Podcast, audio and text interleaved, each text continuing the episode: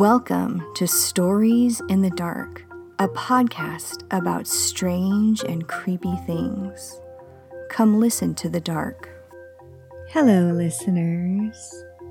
Welcome back. I've got a fun story for us this week. It's one that I wrote a few months ago when we first came up with our demons theme, and I'll be interested to know if you know what demon this is about. The name of this story is There Are No Wolves in This Forest. But before we get started, I have a quick announcement. For those of you who are in Texas, Jeremy and I will be sponsoring the DFW Writers Conference here in June. We will have a table set up so if you would like to come and meet us, stop by the conference and say hi if you're an attendee.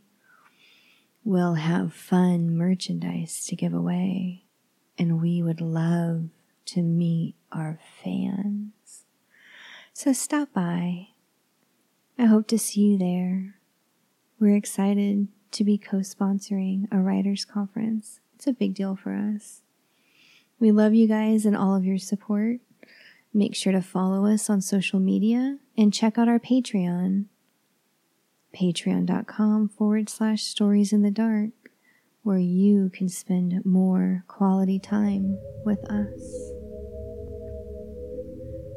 There are no wolves in this forest. I made sure of that when I got here.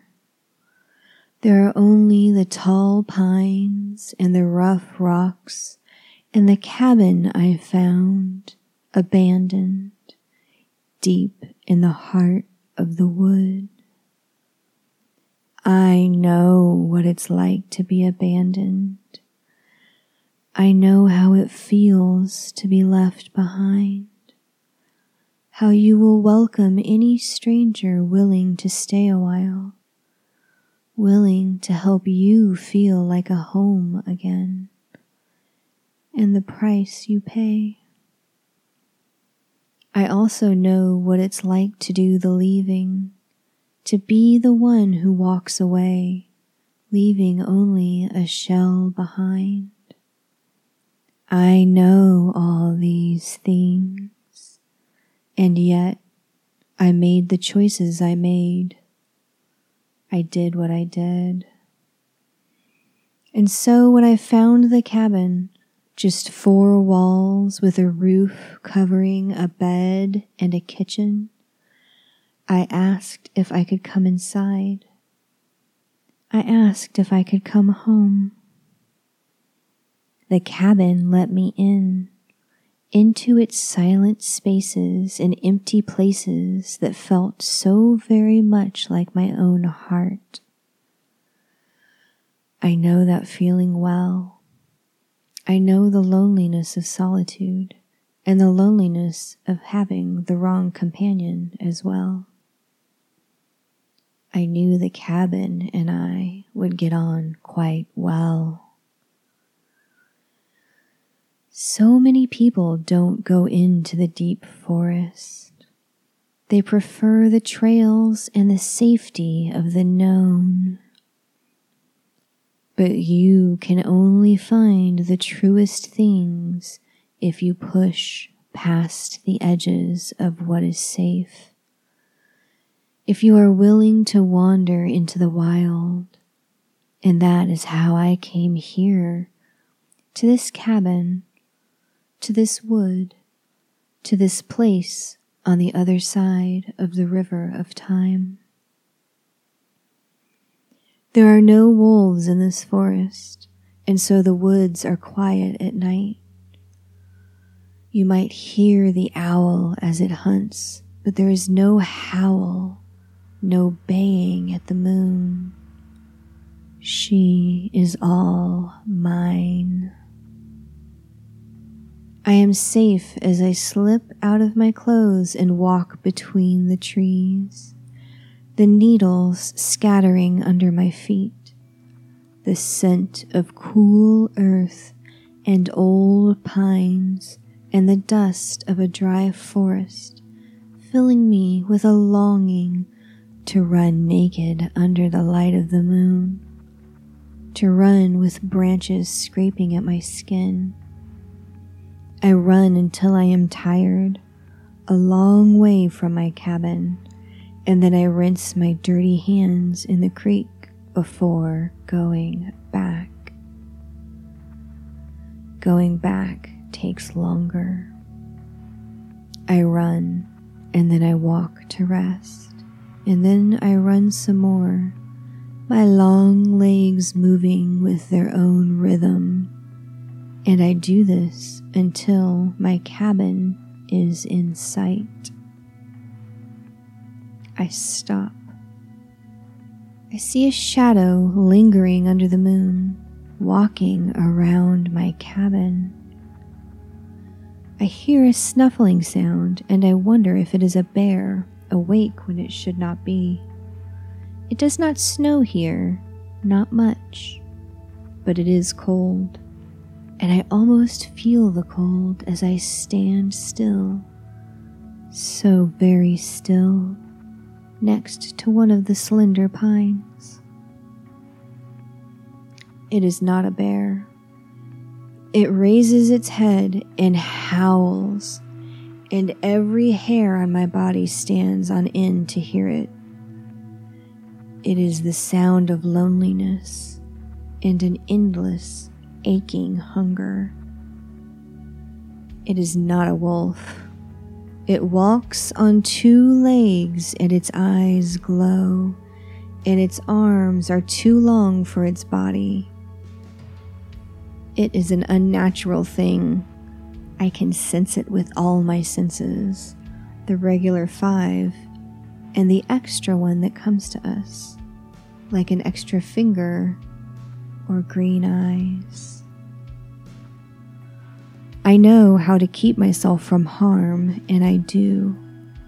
I hold myself in stillness until the beast moves on and then I wait another half hour before I walk to the cabin. There is a smell. It is rank and musky and foul. It is not an animal smell. It is as unnatural as the creature itself, and I see where it is marked one of the walls of my cabin. I do not sleep that night. When the sun rises, I let myself rest at last. It will not come back when the sun is up, at least not as it is. When I was younger, I would not have needed to rest. I would stay up all night, three nights, it didn't matter. I could stay awake as long as I wanted to, even longer if I needed. But those days are long behind me, and today I must rest, for I will need my energy. When I wake, the sun is high in the sky, and I am hungry so I heat some porridge and clean my skin and hair. There are twigs and needles that need removing, and something from the forest is under my nails. I do not want the creature to smell me, and I wash with a soap that smells like fresh pine. Only after I have eaten and tidied myself do I go outside. In the full light of day, I can see the footprints in the dirt around my cabin. They are long, longer than mine, and narrow. Briefly, I consider leaving, but my time of leaving things behind is done. This cabin and I have each other and nothing else, and I will not leave it. I fill the footprints with salt, and then I drive a nail in two of them, one left and one right. I say the right words, and what I do, the salt is tinged with red. I clean the cabin wall where the beast marked it with his stench, and then I sprinkle salt and ash around the perimeter of the cabin. I do not have much with me out here. I do not have all the right things, but maybe I have enough of the things I need. I wish for wolves. Wolves are easy. When I go back inside, I wash my arms and hands again and again and again. I must not smell like him. It does not return that night or the next. I use the time to prepare myself into the cabin. I burn white sage and rub the ashes where I should. I find a large bag of salt buried under the floorboards, and I give thanks to the cabin for providing. She does not want the beast here any more than I do. On the third day, someone knocks on my door. The sun is high in the wintry sky, but still I am uneasy. As I should be. I peer out through the small hole in the door, and there is a man on the other side. Just a man, but his hair is long and shaggy. I do not open the door. He knocks again, and then he tries to cajole me through the door. He asks me to open it. He says he has brought food. I do not answer him. He warns me of a great beast in the woods. He tells me of a campground five miles east that has been damaged by some animal seen only at night. I do not answer him. He pounds on the door, and the door, the wall, the whole cabin shakes. Let me in, he hisses. But the cabin and I are in agreement. He will not come in. I can smell you, he whispers, and my gut churns, and my hair crawls and I want to say the words, the black words, but I do not. I know better. You cannot speak to his kind. If you speak to them, you give them power. Every woman knows this. There is gray in my black hair, and I need more sleep than I used to, but I am still a woman. I remember men like this one. He walks around the cabin, testing the walls, and I hear a grunt of surprise when he finds the footprints filled with salt and nails. I bite my lip and wait. Finally, he leaves, loping off into the forest and I slide down and sit on the floor of the kitchen and I shake with remembered fear. I set more salt and ash outside, but I know the beast will not be held off for long. I need to hold it off for as long as I can. I do not have a car out here or a gun. I do not know if I would use a gun if I had it. I watch the moon rise and bathe the forest in her silvery light. My breath plumes in the cold air of the forest at night in winter. It is a beautiful time here. I do not want to miss it. At last, I am ready. When the beast comes back, the moon is full riding low in the sky, watching us with pregnant eyes. I am not in the cabin. I am in the woods, not far. Far enough to see it walk up to the cabin. It snuffles around and scratches at the walls, the door. It is larger than a man, but it is gaunt, emaciated, and it moves with a wiry strength as it paces around the cabin looking for me.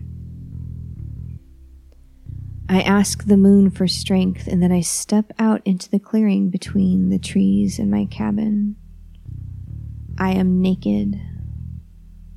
I do not say anything. I wait. The beast smells me before it sees me.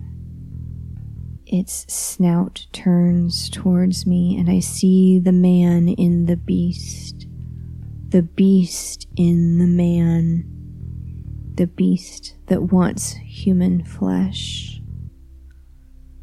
I wonder how long he has been this way. What turned him into this? There are no wolves in this forest. There is only me as I drop to all fours, sleek, my green eyes shining in the night, my black fur silvered with gray, and my roar shakes the forest as I crouch, tail lashing, and pounce on the beast that disturbs my forest and thinks it will best me. It never has.